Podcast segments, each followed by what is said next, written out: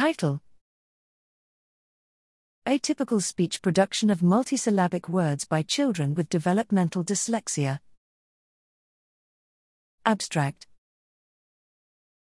Cross language data show that children with dyslexia are poor at recognizing syllable stress patterns, yet their speech production appears normal, suggesting an unexpected disconnect between speech input and output processes.